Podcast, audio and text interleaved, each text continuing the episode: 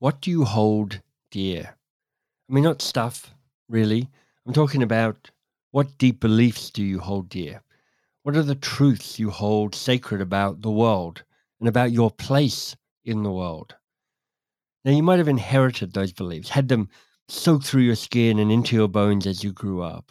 You know, this is the light and this is the shadow, this is good, this is bad. You might have forged new truths for yourselves, started to write a new story where you walk a different path. But in either case, there are always prizes and punishments for holding tight to your truth. What's the reward you gain for holding this foundational truth? And what's the price you pay? Welcome to Two Pages with MBS, the podcast where brilliant people read the best two pages from a favorite book, a book that has moved them, a book that has shaped them. Simon Alexander Ong is a fellow coach, a speaker, and he's the author of a newish book called Energize Making the Most of Every Moment. In some ways, that's all you need, just that title, Make the Most of Every Moment. Simon helps those in management find out what they can achieve when they feel most energized. But Simon didn't start his professional career with energy, he started it with expectations. I grew up with this mistaken belief that success was defined by my job title. I should be a banker, I should be a lawyer, I should be a doctor, I should be an accountant. And so after I graduated from university, I went down the banking route. I say timing is everything, and this happened to be the absolutely worst time to choose banking, the year before the global financial crisis. And to make it worse, Simon wasn't just in banking. The first company I signed on to was Lehman Brothers, which, which collapsed into administration in September 2008. And that was really the catalyst for the journey that I have been on to where I am today. That was the start of the journey. And like any beginning, you often spend time traveling through familiar country before you reach the boundary, the threshold. Now, Simon was in and out of the banking industry for 10 years before he finally reached that moment when he realized that something in him had changed. That kickstarted my thinking about what else is out there because I started to question the beliefs that I had held. Was banking the right path to success? actually, was it even my version of success? Well, that is the question, isn't it? What's my version of success? Where did I inherit it from? Is it helpful? Is it time to forge my own sense of what truly success means for me? Of course, that work often comes with, let's say, shrugging off the robes of the success in inverted commas that others have placed on our shoulders, our the expectation of success. So I asked Simon, whose hearts had he broken? when he made the leap from status and stability and became an entrepreneur? I think the obvious hearts I broke uh, were those of my family hmm. because mm. no one in my immediate family before me had started their own business or, or even done anything remotely entrepreneurial. And so for me to have given up on something that they had invested financially into, my university education, uh, starting a job in in, in London, uh, helping me get rent to, to to get my first property. To give all of that up, I think I broke mm. probably their hearts in in the process, and it, it was very difficult mentally, Michael, because I knew the move would be something that they would not approve of. Right. To give up stability, to give up uh, a monthly paycheck, perks, yeah, and status. benefits, and so yeah, and status exactly. yeah. for for something which was full of uncertainty mm. and and and not guaranteed to work out. And yeah. so I struggled to share too much of that transition at the beginning. And it was only when I started to experience some success that I would openly share a lot more with with my immediate family. Yeah. In, in, in fact, I was very fortunate because my my father at the time was working abroad and every time he would call me and say, Simon, how are things going? how are things progressing with the job? Even yeah. though I was not in a job and I was trying to make ends yeah. meet to try and pursue this new path, I, I, would simply buy myself time, Michael. I would say, you know, it's the same old, it's the same old, it's going well, and I'm still fighting for that promotion. And yeah. hopefully in a few months' time, I'll get that chance to prove myself. So I was just buying time to give me mm. the oxygen to develop this path, which I had no idea would work or not. Yeah. Um, and, and so that was the struggle I went through mentally, balancing their expectations with what my heart was telling me. I hear you. And I also hear that piece around um, of not having a not having a role model around being an mm. entrepreneur. Like I'm an entrepreneur as well, an, an a- accidental entrepreneur, and there's nobody in my immediate family who is. They're all have they work for institutions, either public or, mm. or private. Um, what's surprised you about what's needed to be an entrepreneur? I think it's just how much resilience is required. Mm. Um, I mean, when we look at social media, when we read magazines, when we watch television about all the business leaders and entrepreneurs we celebrate, we, we tend to over focus on mm. the successes, on, on, on the glamour. And I think so many of us are blind to what actually goes on behind the scenes. and just to illustrate some examples of how I had to learn very quickly, yeah, how much resilience you needed. When I when I quit my banking job in in 2017 to jump into this full time, yeah, I had three or four clients I was working with, so that kind of gave me some some income to to build from. But within a few months, for whatever reason, Michael, three of those clients decided to stop working with me. One because they were moving abroad and, and, and so they wanted to seek a more local coach. Yeah. The other yeah. one because their financial situation had changed and they could no longer afford the investment. So yeah. for whatever reason, I suddenly lost three of the four clients I had. and to yeah. cope with that, with now no no more safety net, was challenging. And that was just the first of many challenges that I would face uh, mm. along this entrepreneurial journey. And so I think what surprised me is just how much resilience we need yeah. and to cultivate through the way that we, we respond to those challenges that we will inevitably face. Yeah, I agree with that. There's a lot of getting turned down as an mm. entrepreneur. Mm. Either, you know, just it's an ongoing process to try and find your path through the paths that are blocked Mm. What did you What did you need to unlearn to be an entrepreneur? One of the one of the things I had to unlearn uh, to be an entrepreneur, which was really tough actually, Mike, when I think about it, because I had been conditioned so materially in, in a certain way of seeing the world, yeah, that this thing I had to unlearn was an attachment to an outcome. Oh, which so which was so yeah. tough because when I grew up, it was like when I get that A grade, I can get to the next college, or when I get mm-hmm. a good degree, I can get a good job. And so I was always attaching my emotional well being to something that may or may not happen. Yeah. And so once I became an entrepreneur, it was so important to simply let go mm. and to not attach my well being to whether something worked out or not. In, in, fact, just to focus on what I could do in the present. Yeah. Um, because no one no one can plan that far ahead. I mean, I mean, I don't know anyone who had in their business or financial plans a global pandemic taking hold of the right. world for two years. exactly. Well, and, there are and, a few and, people, but they're nutcases until they weren't nutcases. yeah. And so I think that was the toughest and also hardest thing for me to let go yeah. uh, of attaching my well-being to to an outcome. It's it's a powerful insight, and it makes me realize how you know, through our schooling, high school and university, we're so trained in the in the transaction of if mm. I pull this lever right, I'll get the right marks, and that mm. opens up the next thing. And it's just lousy training for so much of mm. what actually happens in life. Totally, totally. I mean, there, there's a great example just to illustrate this in the sense that I I don't go looking for outcomes as much as I want to connect with people who share similar values. Mm. So I, I, got asked recently uh, on uh, in, in, another interview, Simon, how did you get some of those blurbs that you got on your book? And I, I said to them, you know, it wasn't an outcome that, that, that I was looking for. I didn't go into the book and say I have to get these testimonials and these are ones I want.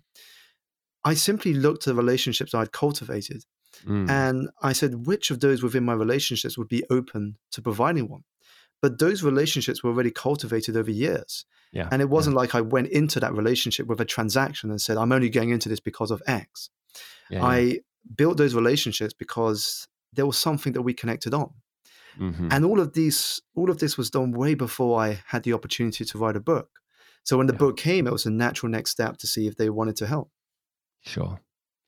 Speaking of books, what's the book you're going to read from today? The book I'm going to read from Michael is The Mountain Is You. Mm. It is mm. by the author Brianna Wiest, uh, yeah. who I have followed for a number of years. And her writing is just beautiful. Yeah, I've only recently discovered her through her her other book, um, like hundred essays on something or other. Yeah. And um, she she's prolific and, and beloved, and I hadn't quite realized that. So I was interested um, that you picked this. And when you held up the book, I could see it looked like it was a well read book. Yeah, it's a well read book, and th- there's a little bit of bias in in the choice purely because I had the opportunity to write uh, an endorsement for for this book of hers, nice. uh, but also because it's my favorite book of hers. And when people ask me for book recommendations, this is one of those uh, that is always mm. top of the list. And having picked that book, because I can feel how precious it is to you, how did you choose what two pages to read? To be fair, I could have turned on to any two pages, Michael, yeah. and, and, it would be dripping with wisdom.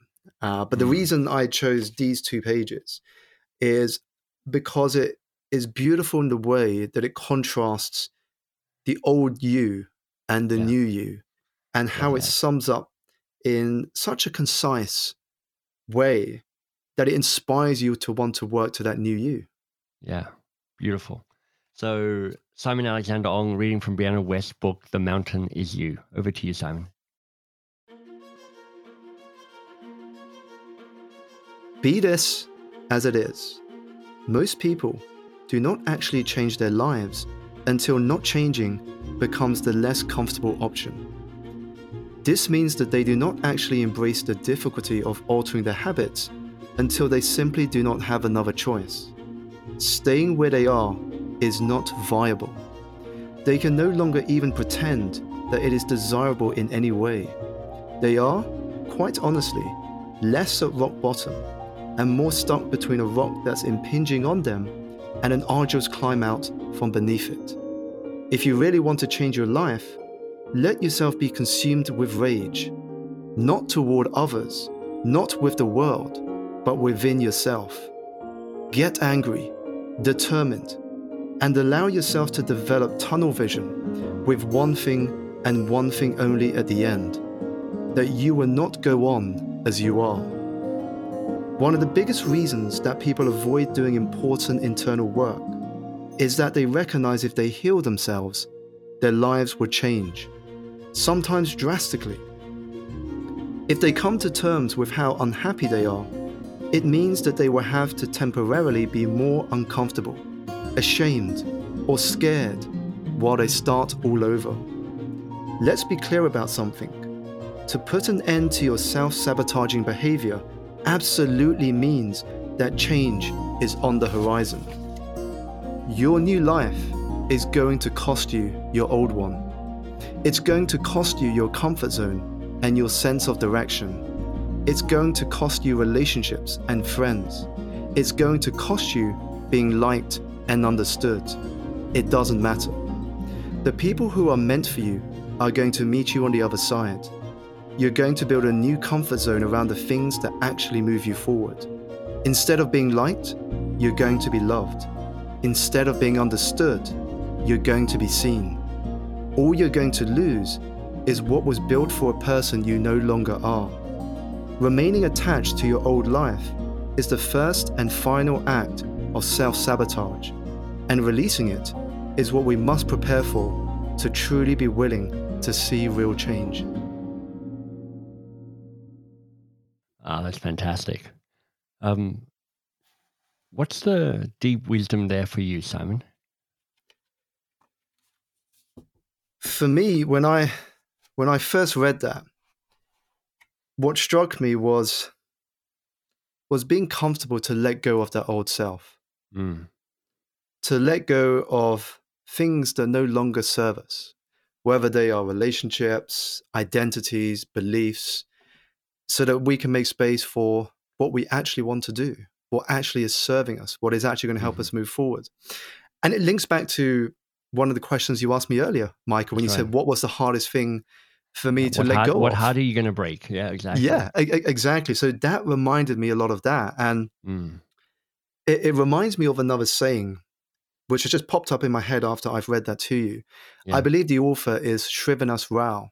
Mm-hmm. He, he once said, if you want to live an extraordinary life, you have to be willing to let go of the ordinary. And Lovely. These two pages for me beautifully sums that up. I love that. And I love that you're quoting Srini because I just I just did an interview with him on his podcast last week. So it's a, a nice kind of connection around that. You know, there's one line that I thought um, was particularly powerful where she talks about let yourself be consumed by rage and mm. anger. And I'm wondering what's the anger that drove you to transform? I would actually, just reflecting on it, Michael, I don't think it would be anger. That, that's not the emotion that mm. comes to my mind, but mm. I, I think it was an appreciation for the fragility of life. And okay. the reason the reason I say that is because just before I was making this change, I, I lost two people close to me. I, I lost my mum to a tragic accident, and and then I lost my grandfather uh, mm. to cancer. And I think when you've lost people, especially at a at a young age, hmm. uh, unexpectedly, uh, to uh, to things that you cannot control, it really hits home how fragile life is.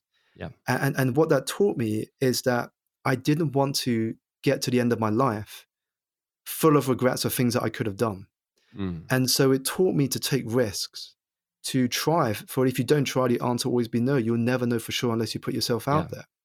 And during during this period of reflection, Michael, I came across a, I, I, I believe it was Aristotle that, that, that, that said this, but I came across a quote that summed up what I was going through, uh, having having seen these two uh, deaths in the family, and and the Aristotle quote is, "You have two lives, and the second begins the moment you realize you have only one." and so I think it was less anger, and it was more an awakening, yeah. if you will, mm. uh, about just how fragile this gift of life is. Yeah, you know your your new book is called Energize. I'm wondering what the connection is between regrets, managing regret, not having regret, mm. and what it means to have the ability to show up with energy in the life that you live.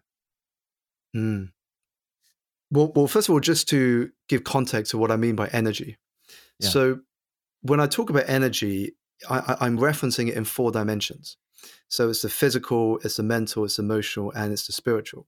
Yeah. So often when we when we think about getting more energy, we, we, we focus exclusively on the physical, i.e., get more rest, sleep earlier, feed my yeah. body better, move my body. But take cocaine. Can... well, grab a, a different, gra- different podcast. Yeah, exactly. Grab an espresso shot. Yeah, yeah um, that's more like my style. yeah. But what we tend to do is we neglect the other three domains: mm. the mental, the emotional, and the spiritual. And for me, the link with the regrets and living in the now taps into the spiritual energy dimension.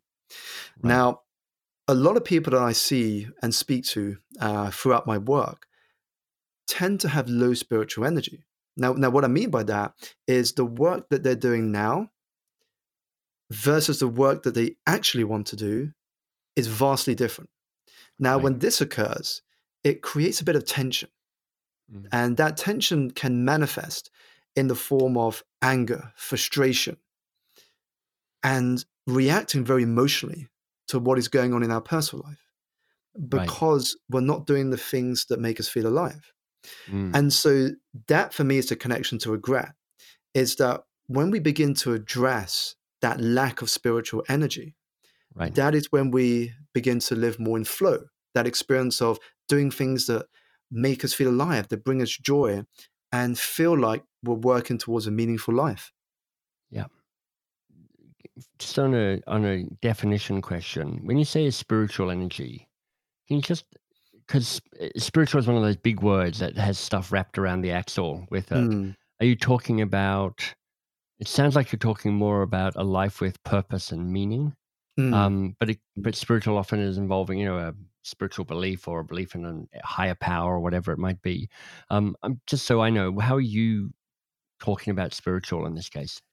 So, so for me, spiritual in this case is is more about meaning and and, and Yeah. purpose, uh, Yeah. because the the reason I, I think it's such an important piece when thinking Mm. about energy is that once we have clarity on, on what that is, and that will be different for each of us, but once we have clarity on what that is, Yeah. it awakens such a potent force within us that we end up showing up in the world in a different way through Mm. commitment, focus, and persistence. Yeah. Uh, and, and that's why that element of energy is so crucial. Yeah. So I mean, it's one thing to decide you need to let go of your past life, just like Mm. Brianna Wiest was encouraging in the in the passage you read out, and to like, I need to get out from underneath the rock and I need to start climbing. Mm. But how do you help people find a sense of purpose, find a sense of meaning? Because it's one thing to say no to stuff you know that's not working, but often this idea of actually having a purpose feels quite elusive to, to lots of people. Mm. You're right, Michael. Purpose can purpose can be heavy. Purpose can be very overwhelming when we think about it. And in fact, when I speak to a lot of people, often the reason why they're not taking action, why Right. they're not why they're not making progress forward, is because they're waiting to understand what their purpose is. Right. And I think this is where where paradox exists. We that. need to understand what our purpose is, but yet we don't discover our purpose until we take action. Right. And so I think an almost softer way to begin and how I work with my clients is to understand what they're curious about. Mm. And that for me is a great starting point. What are you curious about right now? With Yeah. no attachment to whether that works out or not, but just to simply explore it.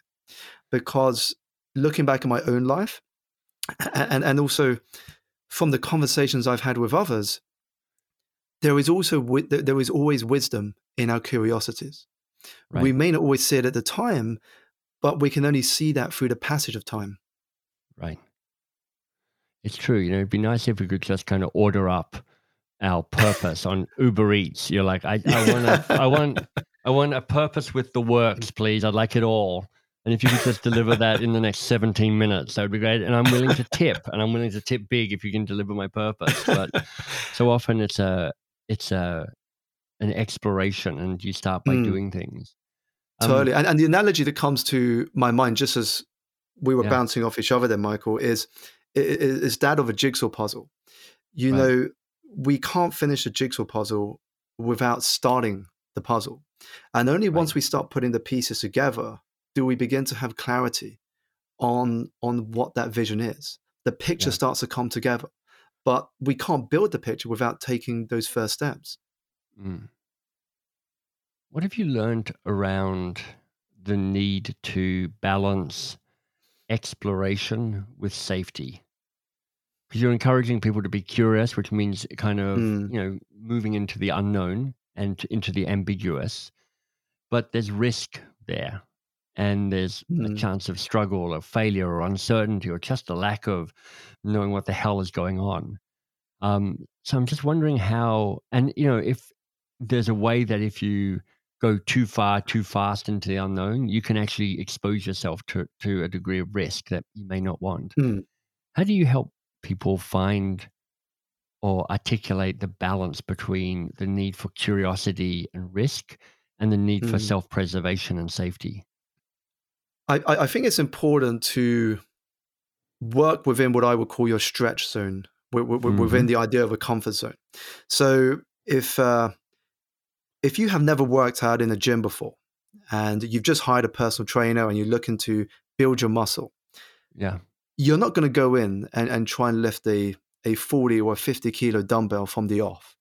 Because what's going to happen, chances Unless you're are a you're gonna- middle aged man, in which case you are going to try and do that. Because middle aged men are stupid. and we're like, oh, I could do this when I was 20. I'll do it now that I'm 52. And I'm like, oh, I pulled a muscle. I pulled every muscle that I have. But if you're sensible, you're right. You don't leap into picking up the heaviest dumbbell.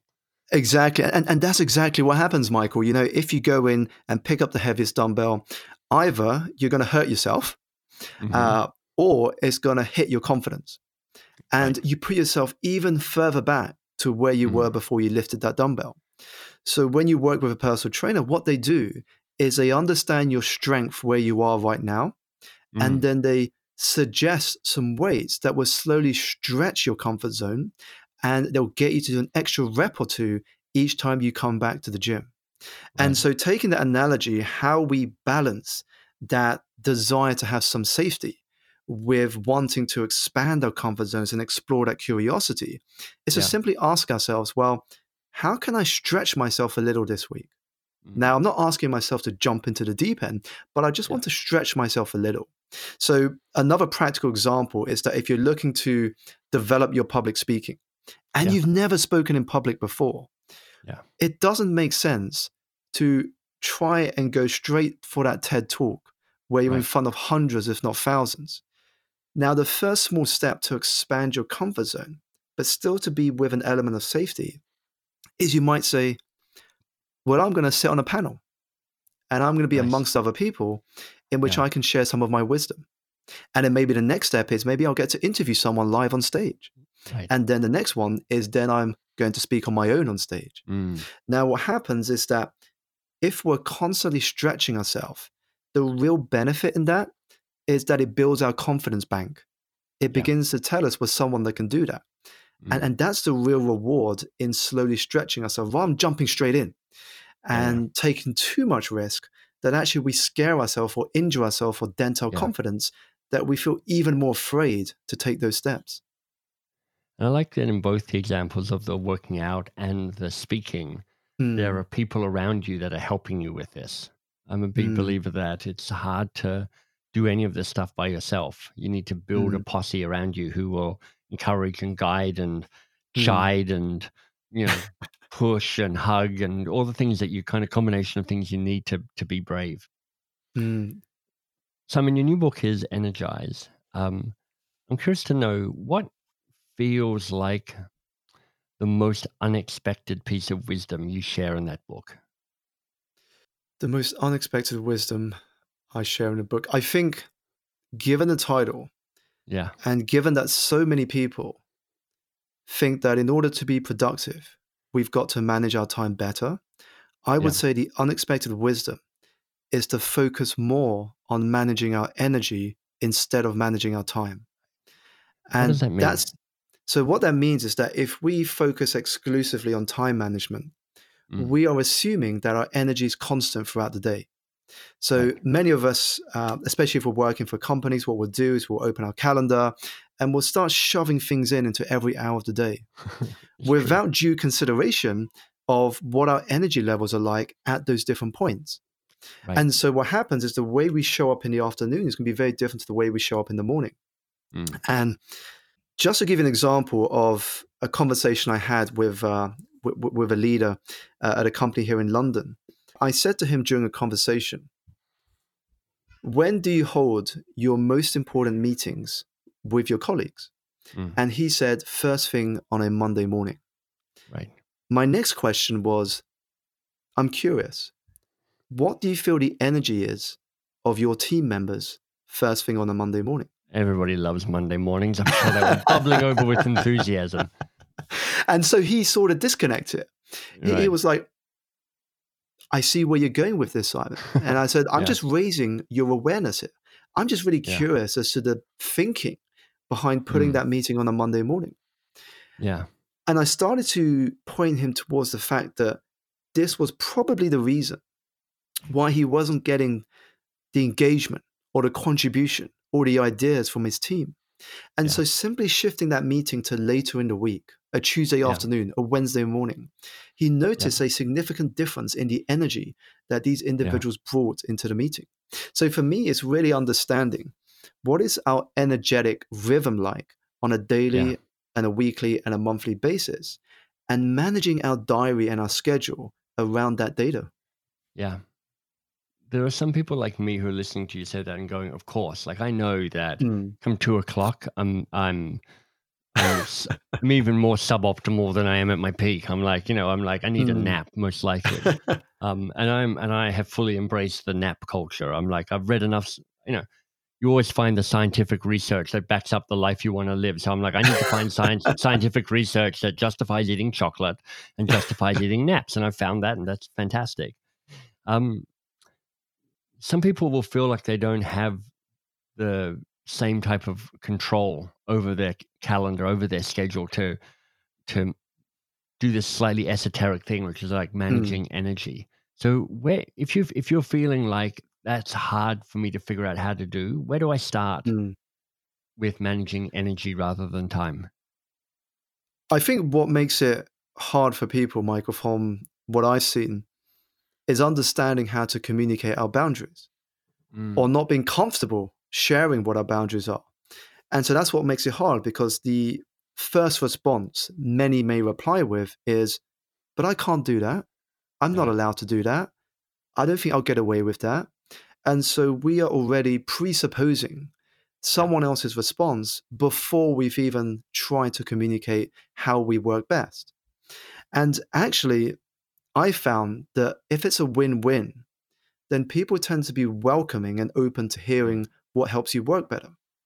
And so, mm-hmm. one of the things I've always suggested to people as a very first step that you can do to manage your energy better is to be as quick and efficient as putting times in your diary called me time as quickly and as efficiently as you do holiday plans, social Right. events, and work meetings. Because when you get a work meeting come into your email, you're like, yes, okay, go straight into my diary. But how quick are we in blocking out me time in our calendar? Mm, And when we don't do that, what happens is, guess what?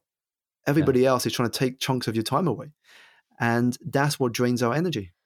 Of course, you've got to invent a fictional person that you're actually having meetings with, so it doesn't read like me time to people who can see your calendar. It's like I'm meeting with Simon Alexander Ong right now, and you know it's a regular meeting. It's important time. I've got to take the call.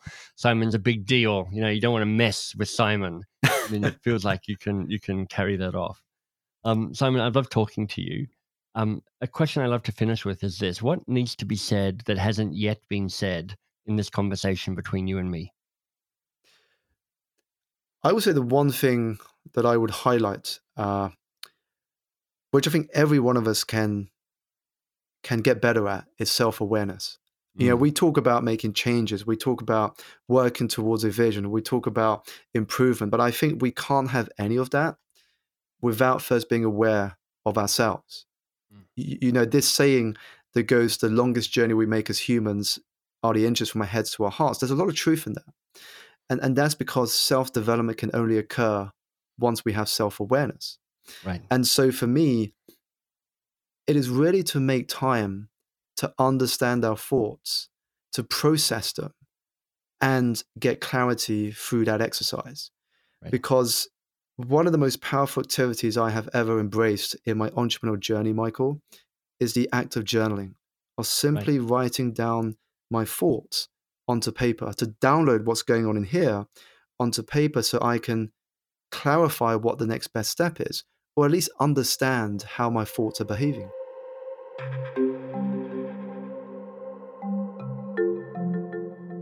There's a couple of sentences from the book just read that really struck me. Simon said, If you want to really change your life, let yourself be consumed with rage, not towards others, not with the world, but within yourself. Get angry, determined, and allow yourself to develop tunnel vision with one thing and the one thing only at the end. So, how does that land with you? Does it feel helpful or not so much? I mean, Simon went on to reflect that it wasn't actually anger for him so much as an appreciation of the fragility of life. And, you know, I'm not sure I choose rage either, except there is one thing, metaphorically, that I really love about the idea of rage. Because for me, rage conjures this idea of you know, it's a pale blue flame and it's burning down, it's burning out all that is extraneous. So you can you really get to the heart of the essence of what really matters. You might know that short poem from the 17th century Japanese poet Mizuta Masahide. Barns burnt down, now I can see the moon. So, what's getting in the way of you seeing the moon? I hope you like this. I can quickly recommend a couple of other interviews, like my one with Simon, that you might enjoy as well. Another S, Stephen, Stephen D'Souza. That conversation is called How to Be and Not Be Yourself. He's a very interesting philosophical man based in the UK as well, just like uh, Simon is. And then uh, an interview I recommend often is with Liz Wiseman, and that's called How to Thrive. A new book, by the way, Impact Players, terrific definitely worth watching if you or listening to if you're if you're keen. Now, if you'd like more of Simon, you can contact him at simonalexanderong.com. So Alexander then ong.com. Or go to his uh, books website, getenergizedbook.com. Thank you for listening. Thank you for spreading the love. It's always appreciated when you take one interview, maybe this interview, and say, I'm going to share this with one person. We grow our listener base one person at a time. Thank you if you've taken the time to give us reviews as well. Um, we are slowly but surely accumulating some very lovely comments there. And if you're willing to give a click somewhere and five stars and a nice comment, man, I really appreciate that. You're awesome. You're doing great.